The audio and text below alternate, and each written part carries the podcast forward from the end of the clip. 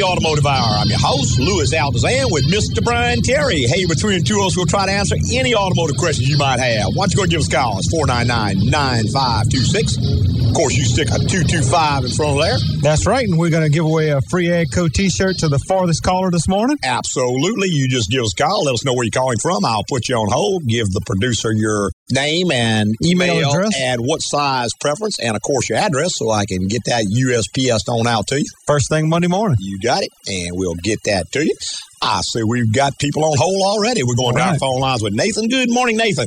Morning. Good How are you, morning, sir. Hey, I got a question for you guys. I'm Sure. considering a new car purchase, and Okay. I kind of wonder what you guys think about the Korean Kia Hyundai vehicles. Yeah, I know Nathan, what I'm going to give you is my personal opinion, and other people may feel different, but this is based on my experience with the cars. They're an okay car if you're planning on keeping it about 80,000 miles and then just dumping it for whatever you can get for it. They don't have a lot of resale value, and my experience is when they start getting up much more than that, they start falling apart faster than you can fix them. It's not a car that you're going to buy overall lowest cost. In other words, let's just say you spring for a Toyota instead. Mhm. You pay 3000 more up front, but you get 5000 more when you sell it, and it, It lasts lasts you for 250,000 miles with no repair or, or little repair. It's just to me, the only reason I would consider that is I just didn't have the money for anything else, and I needed something to get me by right now, and I planned on keeping it short term and getting rid of it. And what usually happens to people is they make that plan now, Right. and then come 80, 90,000 miles, they decide that,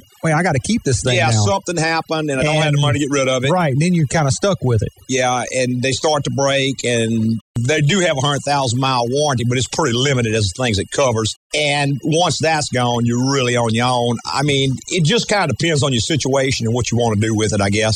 okay. I think there are a lot better deals out there if you got the money up front. It's kind of old man always says, sometimes the cheapest way out is the most expensive way in. Hey, one more question. Have you Sure. dealt with many of these uh, third-party warranty companies? Yes, sir. And what's been Stay your away from them. Stay away Yeah. from them. It's a money making proposition for them. They get all their money up front Yeah. and then deal out where you got to get it fixed Well- or if they're even going to cover it. kind of U.S. government, where they go in and take your money by force of law and then they provide a service to you. How good does that work out for you? you know, I mean, they got your money and you're hoping to get some service out of them. In my experience, they're bad news. I mean, they're making money hand over fist, so obviously it's not going to be in your best interest. That's sort of like a casino or anything else. Somebody's going to walk in there, they're going to hit the jackpot, and they're going to think it's the greatest thing in the world, but the vast majority of people are going to lose. I mean, go on my website and just hit the search bar and type in warranty and it's going to bring up three or four articles with a whole lot more information on them and some things you may not have thought about. But buy a decent car, do the maintenance, and that's all the warranty you're going to need. All right. All righty. Thank you. Thanks, Nathan. Yes, sir. Bye bye. All right, 499 9526 number. If you want to be part of the automotive hour, we would love to have you. Why don't you go ahead and give us a call? It's 499 9526. Of course, 225 will get you here from anywhere in the continental United States, Right, possibly even further, possible. if you know the little numbers put in front of that. Just in case you don't care to call in or should something occur to you during the week. That's right. You can always get your questions answered on our website. The address is www.agcoauto.com. You can take the acronym Altazan's Garage Company, Mhm. get you to our site. There's a search bar top of every page. There's also a contact bar, I believe, on every, Every page. single page, yes, sir. You can go to the contact bar, fill out the form, send it to Louis, and usually within 20, well, within 24 hours, Oh, yeah. you'll get an answer back, usually sooner. normally within a couple of hours because I do check that email even at work when I have time. Like Friday, I could not check it because we Uh-huh. were just, I mean, Just it was swamped. crazy. Right. Busy Friday. But most time during the day, after I get past my rush, I'll check it. And then a couple times during the day, I'll check it. So normally it's just a couple hours before I get an answer back to you. And that way you get a very unbiased, Personalized answer. personalized answer. That's right.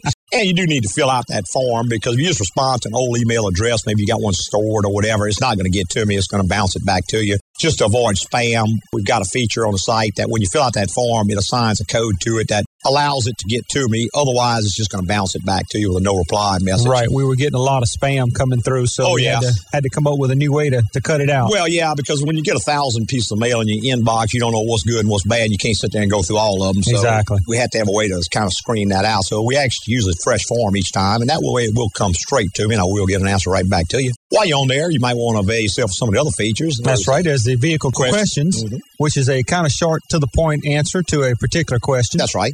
There's how many of those now? Oh, well over a thousand, probably close to 1,100 of those in there now. So probably what you're looking for is there. May very well be. And if you want more information on a specific topic, you go to detailed topics, and there's a search by category, which is real handy. If you click on that, you can say punch in engines or punch in transmissions or one particular category to bring up just the articles pertaining to that particular category. Correct. Because there are probably up to 300 or more of those on there. So again, it can be kind of difficult to find what you want without categorizing it. Right.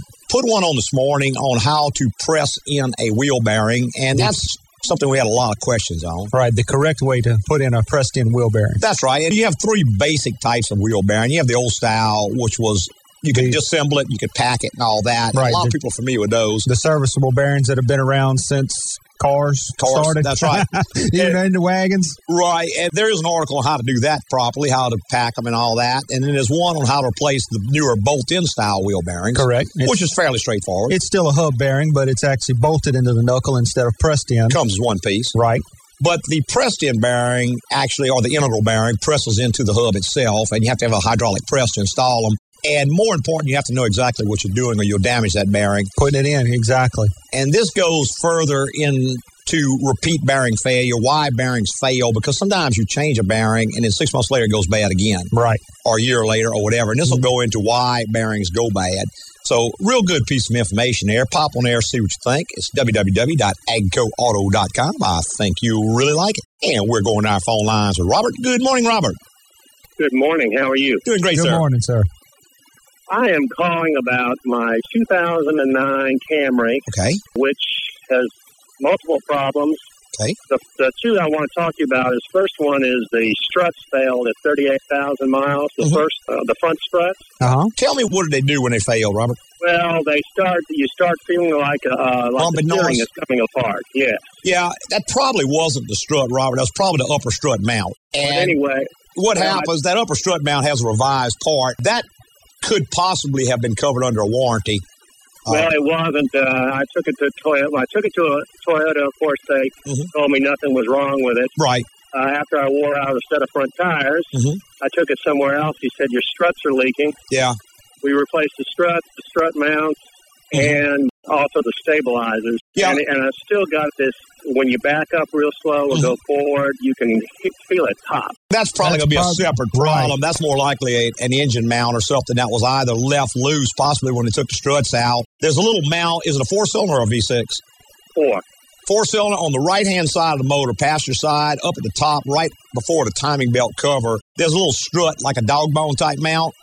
Get a wrench and put on those bolts on that. Make sure they're tight, tight, tight, because those bolts get left loose a lot, and that will make that pop or thump when you go back and forward. Also, if the mount itself goes bad, it can do that. Okay, and then the second second problem, which I've had since fifteen thousand miles, Mhm. and it's got almost fifty on it. Mhm. And know again, Toyota denies any problem with Right. it. Is that when it is over ninety-five degrees that time, and it's only when it's over 95 Uh-huh. When you come to a traffic light, Uh-huh. the engine wants to shudder. The, the RPMs drop to about five hundred and fifty, Mm-hmm. and then the computer will correct itself. They they they like the throttle body cleaning, the Right. ECM cleaning. That hasn't done anything Mm-hmm, mm-hmm. and it's uh, you know it's just misery to drive in the summertime. Yeah, I would have to see that to tell you what's going on, Robert, because that's not a common complaint. But one of the things that could possibly do that would be a vacuum leak on the engine, only because when you come to an idle, especially at higher speed, the engine may go to open loop. What open loop means is that it no longer reads the oxygen sensor, so it's working based on what the mass airflow meter and the engine temperature tells it. And it's based on default readings, which would be adequate, except if you've got vacuum leaking air into the intake, it's no longer adequate. As you come off idle and the O2s come back online, it can adjust for that. So that's what I would think. And that is not real difficult to find. You'd have to put a device on there where you can measure the fuel air mixture, or at very least put a scan tool and look at fuel trim at an idle and see if the fuel trim is possibly skewed. But it sounds to me, Robert, from what you're telling me, you're probably bringing this car to the wrong places to get it worked on. I would try to find a better shop. I think it's not so much a problem with the car. Toyota ain't the place to bring. it. Absolutely not. Absolutely not. No, no. I would never, ever recommend a dealership for any type of service other than warranty work. Okay.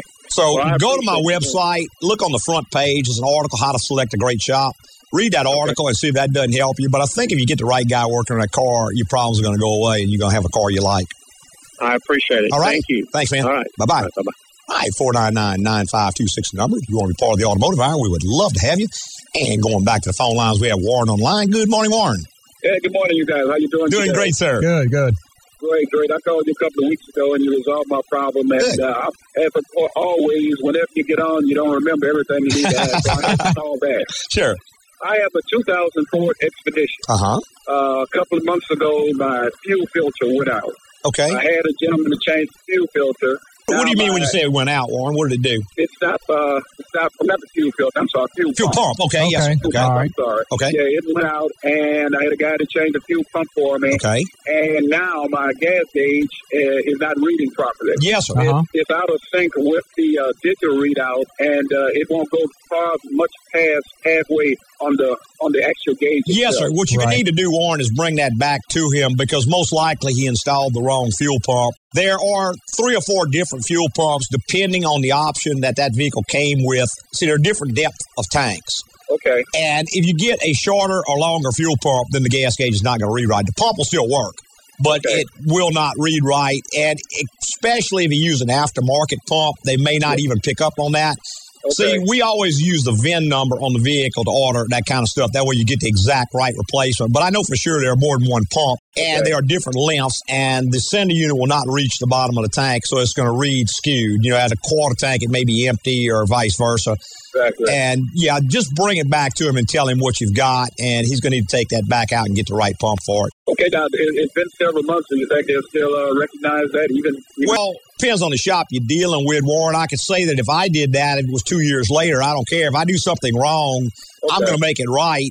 I think that a warranty term, and again, this is my opinion, but I think the term of the warranty is to ensure the customer is not a problem. So if something wears out under the normal course of things, you give a warranty, it's not going to wear out for a certain period of time. And it goes beyond that. That's one thing. But when you do something wrong, I think that exceeds the warranty. You have to make it right because you didn't get what you paid for.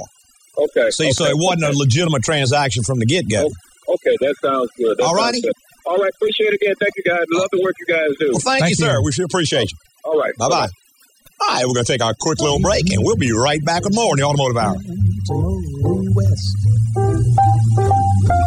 Travel my way, take the highway, that's the best. Okay, look, you've been at the Red Box for 10 minutes and you've got about 30 movies. Yeah, you roll in here with that car with the brakes screeching and the bald tires, and then you ask to cut in line because you're in a hurry. Look, it is 2012, and according to the Mayan calendar, the world ends on December 21st. So I'm trying to watch all the movies I can before then. So no car repairs either, right? Who's got time for that? Unless you believe the world will end this year, car maintenance and repair is not something to put off. Come to Agco Automotive and let us show you how we can keep your car in tip top shape and operating at the lowest overall cost. So, no car maintenance, all movies till December 21st? Yep. I'm stocking up on all the classics, too. Gone with the Wind, Citizen Kane, Alvin and the Chipmunks, The Squeakquel. I already said the first out. I knew he was crazy. Yep. Want to learn more about why Agco is the place to go? Visit agcoauto.com. That's A G C O A U T O.com.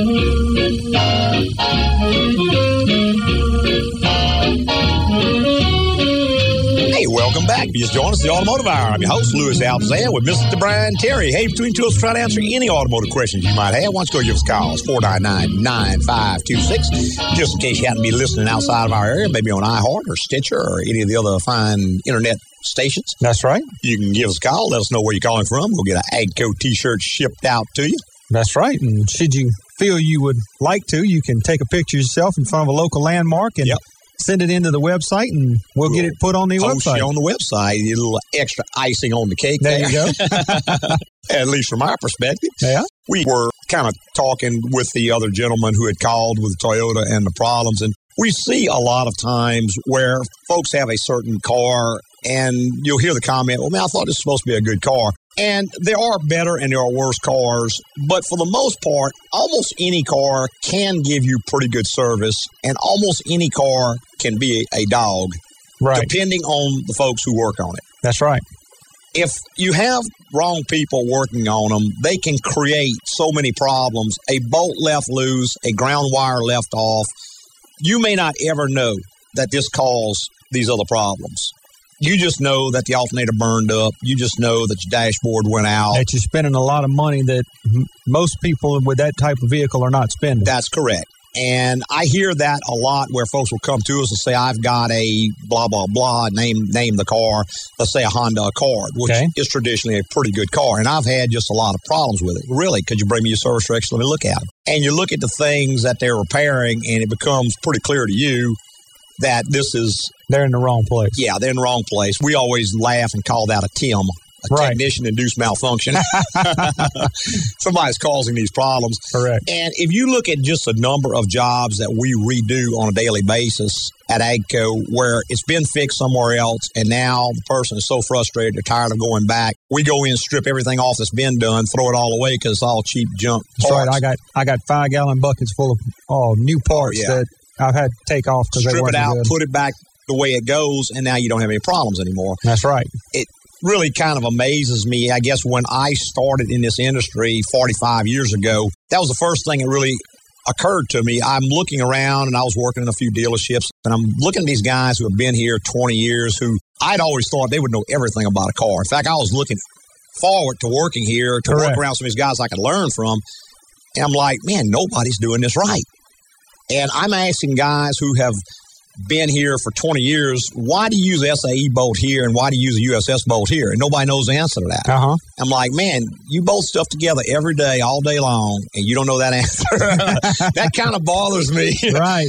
And I got to say, it hadn't gotten better No. over the years. If anything, it's gotten a lot worse. And a lot of the guys who did know a whole lot are retiring and moving on and have left the industry. Right. And I'm not saying anything bad about young folks, but a lot of the younger guys who have gotten into the business just really don't have the background. Some of them know how to plug a scan tool in, read codes, but they have no clue what camber does, why Uh-huh. it's in there, what SAI means, why you have more toe when you have less caster, and those sorts of things. Right. And so when they say align a front end and all the lights turn green and it still it- pulls, They they're totally lost. That's right. because they They- don't they don't have the background knowledge. To to understand the system, you have to understand the system and figure out how it works That's right. Before you To- figure out how to fix it. before you can fix it. That's right. And and that's just sorely lacking for the most part in my experience Uh huh. in what we're seeing out there. And that's why we're having to rework so much of this stuff. And that's why you see folks who have continued problems say, well, I took it to the dealer. Well, that means absolutely nothing. Exactly. A dealership is nothing more or less than an independent shop attached to a dealership. A dealership is a guy who bought a franchise that gives him the right to sell cars. He has to do warranty work because that's part of the agreement. So therefore, he has to have the service department. He can run it any way he chooses. He hires the same exact people everyone else hires. Uh-huh. He has the same equipment, the same everything everyone else has. And so it's no better or no worse than any independent shop would be. That's right. We're going to take a quick little break. Henry, if you hold on, you'll be straight up after this break.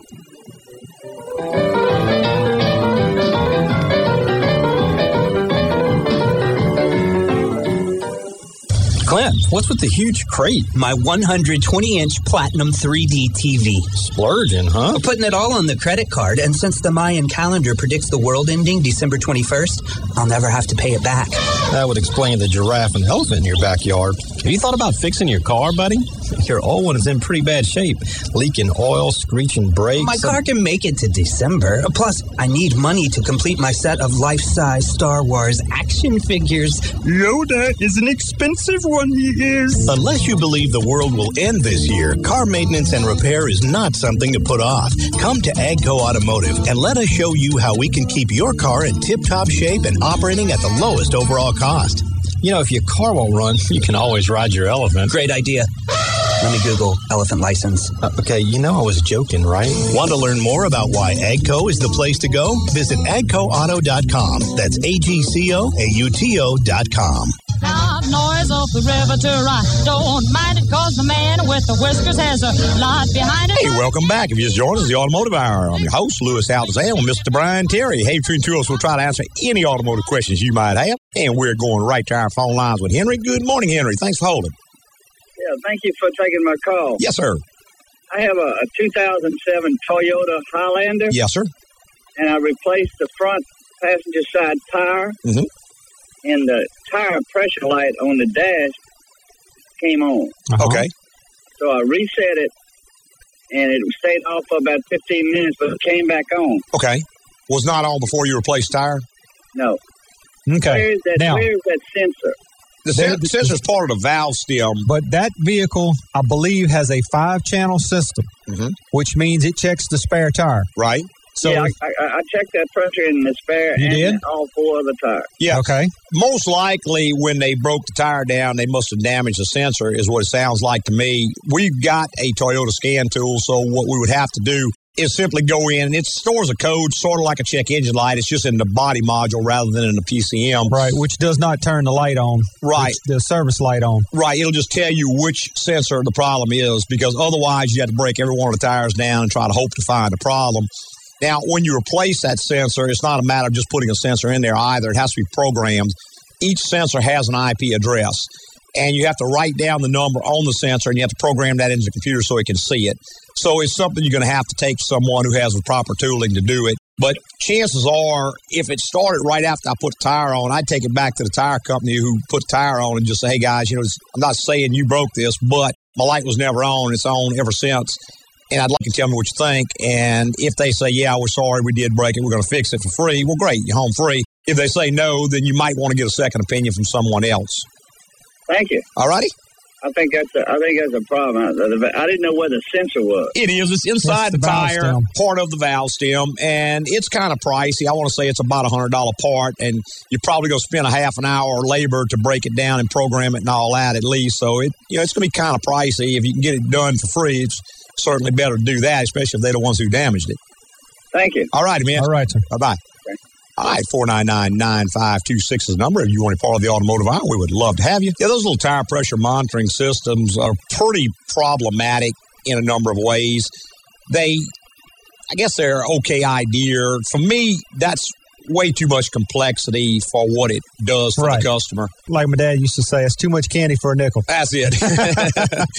it's kind of typical of a lot of the technologies that are coming out now where the cost of repair and replacement is way, way out of line with the benefit that the customer derives from it. Exactly. But it's Really- mandated onto the car. Exactly. You can't take it off anymore. Yeah, it's not something that you have a choice in. It's just when you buy the car, it's, It's on there. there. And when it breaks, you have to fix it. And Right. The, And- the only benefit that I could see coming to that Uh-huh. system would be if it checked the spare tire for yeah, you. and Toyota's about the only one that does that. Really. They So- are they they got a five channel system. Right. Most everything else The rest is a of them don't even don't check the spare. No, which is the my biggest concern. Yeah, that's really the biggest thing it can do for me. All right, going back to our phone lines with Charles. Good morning, Charles. Hey, how you guys doing? Doing great, Good sir. morning. Hey, I've got a uh, 2002 F-150 with a 4.6, Uh huh. And uh, it's only got about 70,000 miles, but a, a series of things happened that uh, made me start kind of tearing into it. What it was was the AC stopped working. I got it tested, and they told me that uh, the AC was actually fine, and it might be the blend door. Well, Okay. I'm the kind of guy that likes to do things myself. so I figured out what to do, and I pulled the dash out, checked the blend door. Turns out the heater core went out. Because you can see the rust around the heater core Right. and there's buildup of because inside that plenum box that's there. Mhm. And then so what looked like it happened, the blend door looked fine, but then I looked at the actuator, and that sucker was full of coolant. So obviously it sorted out. Yeah, could Right. very well be. So I swapped out the heater core, put a brand new one in there, went and got a new actuator, Uh-huh. hooked it up. And like I said, I, made sure I double checked because the guy told me that the blend door, the little teeth on the little hinge were known to break in that kind of Mhm. truck. Yes, sir. And it was fine. And then, you know, once you put it on, it can only go on one way. Yeah, I've never really seen a blend door break in a Ford truck. That's Right. more on the Crown Vics and the Grand Marquis and those cars. Pickup uses a different system. I've I've never seen one break. I'm not saying it couldn't possibly, but I've just never seen that problem on that truck. Right. Well, anyway, the door was fine. Replaced the actuator, replaced the heater core, cleaned everything up, Mhm. buttoned it all back up. Went to go crank the truck back up, Mhm. and then it's still blowing hot. Yeah. And so I'm assuming that is there, is there like a fuse or something that may have blown? No, uh-uh. Bob, if fuse blown, then your control panel would be blank. If you got numbers on the control panel, is it automatic temperature control truck? The, the, the turning knob. Okay, Manual. Does, does it have a dis- digital display on it or no? Oh no, no, it does not. Okay. Man, I would be looking at that control panel first off and see if that, of course, unless you can physically see something broken, you don't have the wherewithal to check it. I mean, it's just going to be so much cheaper when you consider the time you've already spent, the money you've already spent so much cheaper to take that to somebody who knows what to do and let them check and tell you what's wrong with it, even if you want to fix it yourself. But the control panels do go out a fair amount on them, or it could be any of the leads going into the control panel, or it could be a wiring issue where it's not getting the signal to it. I have even seen where it just needs to be programmed. It's just, it doesn't have home position because the way that works, that little stepper motor has 255 counts. And five volts plus moves it to one extreme, five volts negative moves it to the other extreme, and zero volts moves it to the center of the range. But it loses track of that range. And so if it thinks that all the way one way is the center of the range, that's where it's going to move to. We had a Ford truck come in with a similar problem one time, and the battery was weak. And it still cranked truck just fine, but every time you crank it, the voltage dropped down, reset the computer, and the actuator never would work. The guy had spent thousands of dollars on his pulling dash dash, everything else. We changed the battery and fixed the truck. So you just can't say, well, I think it's this or I think it's that and go in and start tearing stuff apart. You're going to run out of money way before you run out of guesses. Right. I mean, I'd take that somebody, let them check it for. Somebody knows what they're doing. It's a piece of cake if you know what you're doing. To, to go in and see what the inputs are, what the outputs are, see what the counts are, see what's being commanded, and then usually the fix is not that difficult. But it could be something as simple as that. It could even be losing a could be something like an ignition switch bad where it's losing backup power to that particular computer when it's switching a certain position and so it's forgetting where home is home is and right. it doesn't know where to go to so so many possibilities it's just one of those things you're going to keep looking at it forever it's kind of like looking at a rubik's cube and trying to figure out what's inside right I think you'd be way, way dollars saved just to take it. Somebody knows to do it, let them diagnose it for you, and then if you want to do the work, do the work yourself. Right. Okay. All right. I'll, I'll, I'll, do that then, especially now that I know, you know the AC works, the heater, uh, all the stuff underneath the dash is done. I guess it would be. Yeah, it's almost going to need to have almost have to be a control problem of some sort. If the door is not broken, then obviously it's not being commanded, not being commanded properly. Right. So you just have to see why. I mean, it's even possible that like one of the ambient temperature sensors is bad and is seeing 60 degrees below zero, so it's just turning it to heat. There's just so many things that you can't see looking at it. Right, right. All righty. All right, well, I appreciate it. Okay, Charles. Right, Thanks, man. Bye bye. All right, 499 9526 number. If you want to be part of the automotive hour, we'd love to have you. And we're going back to our phone lines with Saul. Good morning, Saul. Morning, fellas. How are you? Good, great, sir. Good. I've got a question for you regarding my 2002 Nissan Xterra. Okay. I've noticed recently that the brake pedal is vibrating. Okay. Especially when when I depress it after like a stoplight or such. As I come off of it, I can feel vibrations, and when I'm in neutral, I don't feel it as much. The only other thing I'd say is that it's not a constant vibration, and it's kind of small. I've had two folks look at it, and mm-hmm. nobody really knows what it is. Yeah, and I have one let me, let me, let me back up just a second, Saul. It vibrates with the car sitting still. Yeah. Because you don't have to be braking the car to make it do it. Right. Yeah. I would almost bet you that's going to be a bad motor mount on the engine somewhere, engine or transmission. And what happens, see, the engine vibrates. It, it, just does. That's just what engines do.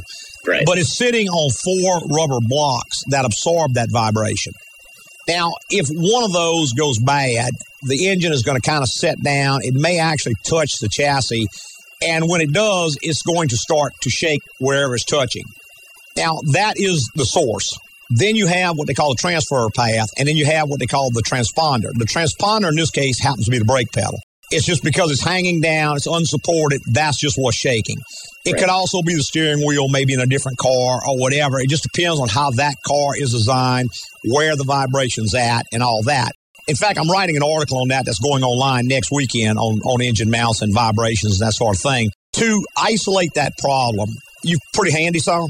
I'm okay. Somewhat. I can I can do if I know do what some I'm, things. I know what the problem is. Okay, get a block of wood, like say a two by six or a two by eight or something, and then take a small jack and put the wood between the jack and the oil pan, and just don't try to pick the engine up, but just lightly pick up on the engine, just enough to take the weight off the mounts, and see if that goes away or gets a lot better.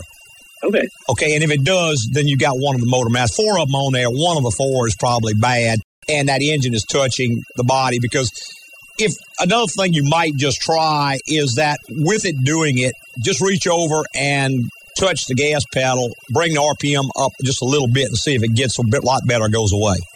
Okay. Or just take it off idle. Because it's going to generally shake when it's at idle, and it's generally going to shake worse when the AC cycle's on. Okay. Just because it loads the engine more. Right. All righty? Okay, let me ask one quick question. Yeah. Is this something I? How quickly do I need to make sure that I take care of this? Is this something that that's just a convenience thing? It's or- more of an annoyance than a problem at this time. Eventually, if enough mounts break, the engine can jump around and it can cause some problems. It can actually damage some drive axles and stuff, but I don't think anywhere close to that point. Normally, when that happens, it'll shake real bad all the time, and you'll start to get like a bumping noise when you take off because the engine will pick up and slam down. Most of the time, motor mounts are not a major safety issue or anything like that. They're more of an inconvenience, but something that's going to annoy the devil out of you.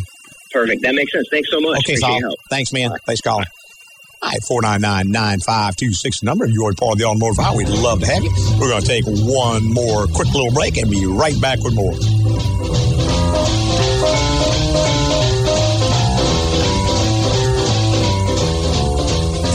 Clint, what's that? Take a look. It's my bucket list of things to do before the world ends. Okay. According to the Mayan calendar, the world goes kaput on December 21st, 2012. I got lots to do, neighbor. Uh, bog snorkeling, punch a whale, compete in the World Toe Wrestling Championship. I see Meet Julia Roberts is scratched off. Yeah, got her autograph too. Really? Well, it's on the restraining order. Hey, shouldn't repair my car be on the list? What? Your, your brakes, they're constantly squealing, it shimmies and shakes and leaking oil all over I the think I can make it to December. Unless you believe the world will end this year, car maintenance and repair is not something to put off. Come to Agco Automotive and let us show you how we can keep your car in tip-top shape and operating at the lowest overall cost. Hey, um, isn't this one here illegal? Not in Tijuana, my friend. Want to learn more about why Agco is the place to go? Visit agcoauto.com. That's A-G-C-O-A-U-T-O dot com.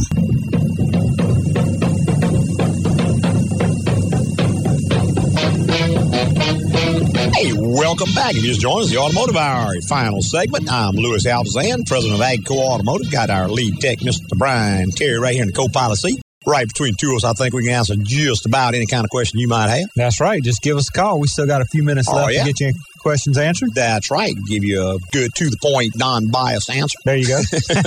Let's go ahead give us a call. We're going to try to help you out and point you in the right direction. That's pretty important to get advice on things. I a lot of times get calls and emails from folks who, well-meaning, have gone in and done just a whole, whole bunch of work that didn't need to be done. And in some cases, they do things that probably need to be done anyway. Like, for instance, they'll have a check engine light and they'll go in and change the plugs and the wires and the cap and the rotor and all that stuff may have very well needed doing anyway. So Right.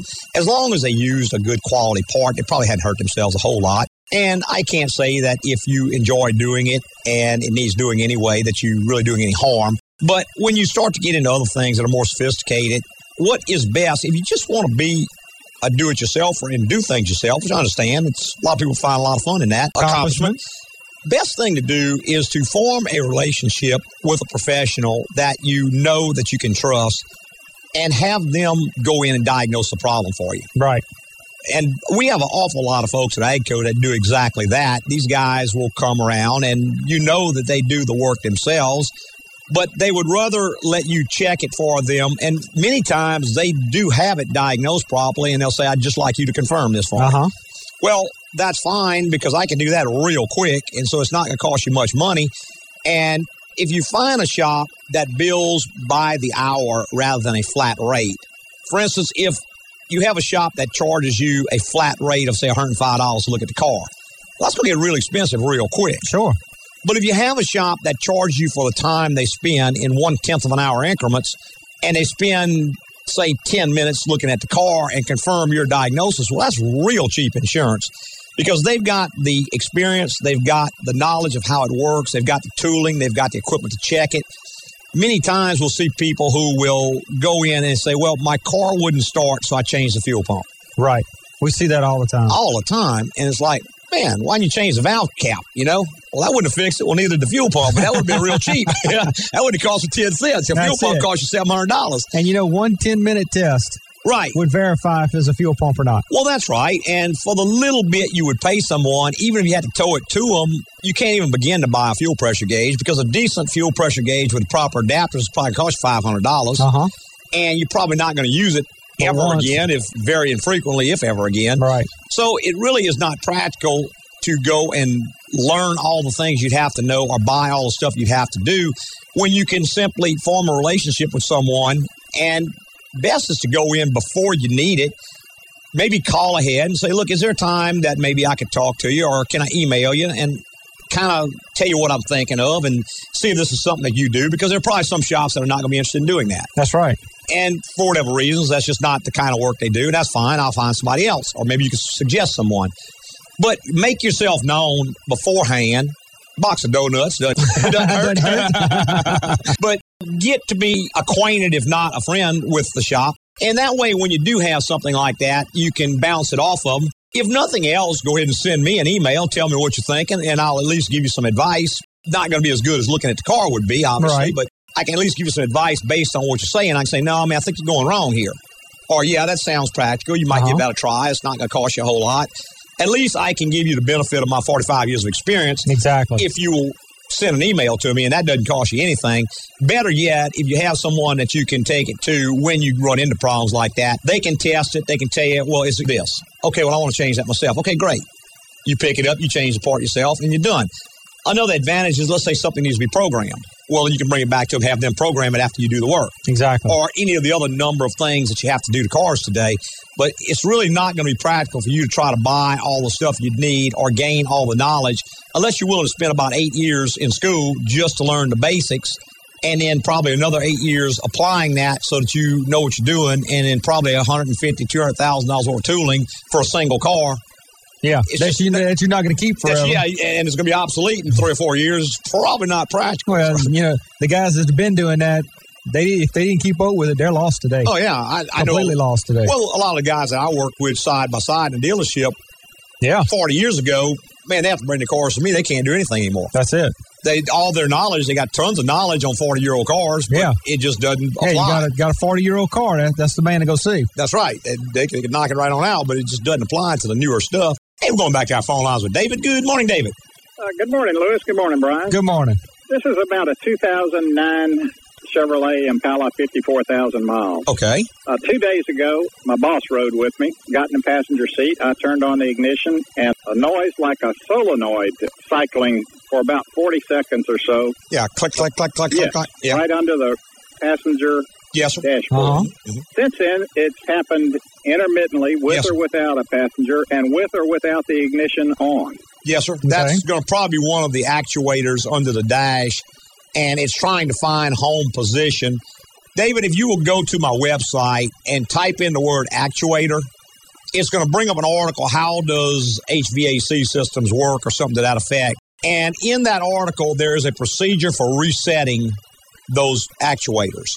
That a, a non-technical person? Yes, sir. can do? Absolutely. A- Anybody can do. It's very, very simple. I will do that. Do then. that first. Okay. If that cures it, you're home free. If it does not cure it, let me know. We can professionally go in and reprogram it. And if that doesn't do it, it's probably going to be a bad actuator.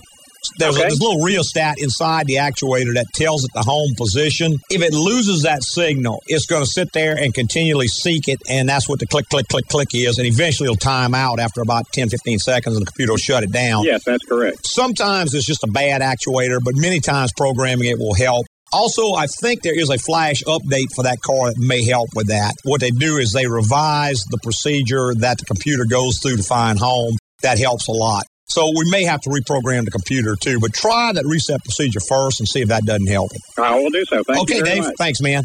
Bye bye. All right, 499 9526 number. If you want to be part of the automotive hour, we still got several minutes. We'll be glad to try to help you out and point you in the right direction. And see, he used exactly what I like to hear when a customer when I talk to a customer Uh-huh. about a vehicle. He noted that it happened with or without a passenger. Right. When it happened, how often it stayed on. That's the kind of things you need to tell the technician that's working on your vehicle. When, where, Exactly. exactly. If you will take note of when a problem happens, what is occurring at the time the problem happens, mm-hmm. the technician should be able to go to it a whole lot faster. That will save That you way. so much money as opposed to miscommunicating. And miscommunications happen even under the best of circumstances. But a lot of times, what folks want to do is they want to kind of sort of diagnose what they think it is, then come in and tell you that. And that's of no use and can actually send you off in the wrong direction many, many times. Which costs money. Costs you a whole bunch of money That's and right. them a whole bunch of time.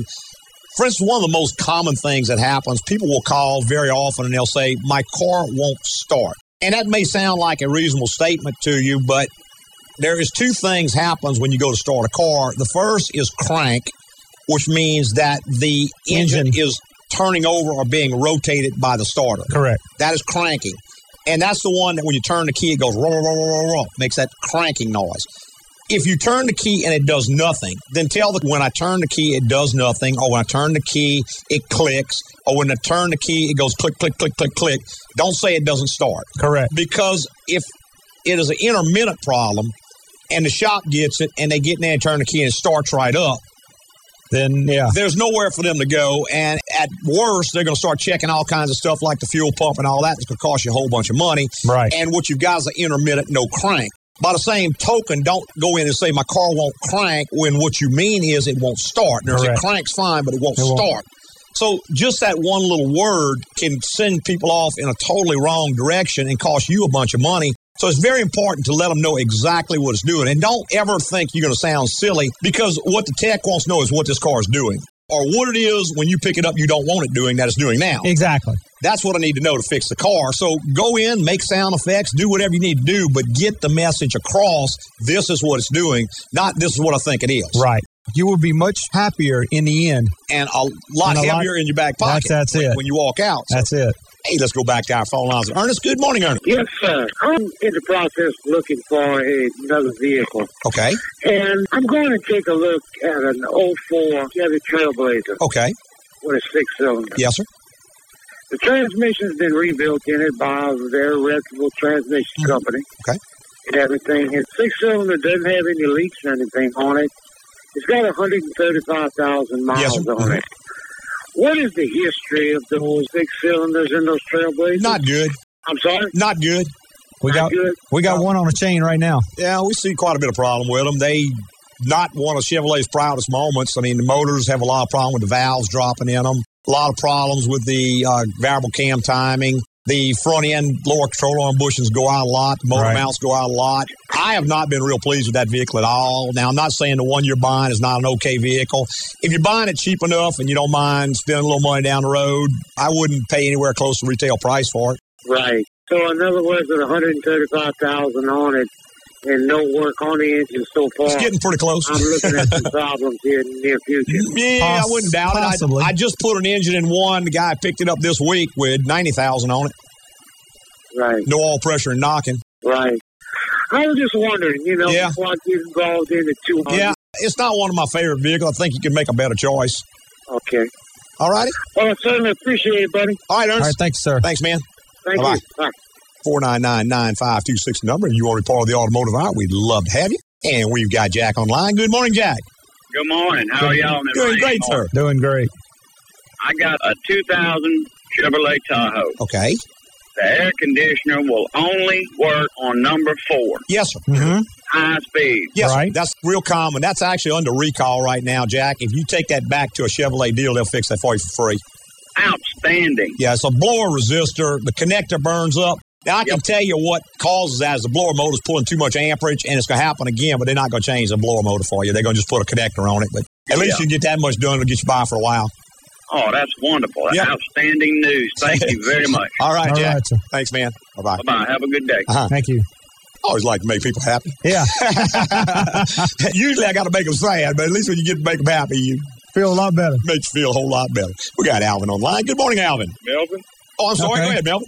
Okay. Yeah, I have a 2000 Chevrolet 2500 Yes, sir. 6 liter V8. in. Yes, sir. It's hard start problem. Okay. Mm-hmm. Runs good once it starts, but you sit there and crank it for, oh, 10, 15 seconds sometime for it to start. Yeah, I would probably want to put a fuel pressure gauge on there, Melvin, and see what the fuel pressure is. Number of things can cause that. That is almost always one of two things. Either the fuel pump is leaking down, which means the fuel pressure is dropping off, or the fuel pressure regulator is leaking down. Now, the regulator is real cheap and real easy. What you do is you raise the hood, look on the fuel rail, and you can see a little silver thing with a vacuum line going It's on the driver's side, about halfway to rail. Mm-hmm. Pull that vacuum line off and shake it real good. If any liquid comes out of that line, change the regulator because it's vacuum operated. If the diaphragm has a pinhole in it, it'll suck gas up, which will flood the engine and, and bleed the fuel pressure down. If that's not it, you're going to have to go in and have fuel pressure checked. And if the pump bleeds down, it'll lose fuel pressure. So there's no pressure on the rail to start. And that's real easy to find with a fuel pressure gauge. And I'm sorry, we're just about totally out of time. If that didn't totally answer your question, send me an email and I'll go into it a little bit more in, in depth with you. I'll tell everybody how much I appreciate them listening to us this morning and every Saturday morning on Automotive Hour. I'd like to thank all our podcasters for listening this week and every week. And go on us at iTunes. iTunes. Leave us a written review if you care to. We certainly appreciate that. We got 39. I'm looking for 40. There you go. Always looking for more. That's right. And if you don't mind, go ahead and subscribe to the show. That will come to you just every single time. You won't miss an episode. That's good. Hey, thanks for everybody for listening. And we want to tell you that preceding was opinion based on our experience in the automotive industry. Have a great weekend.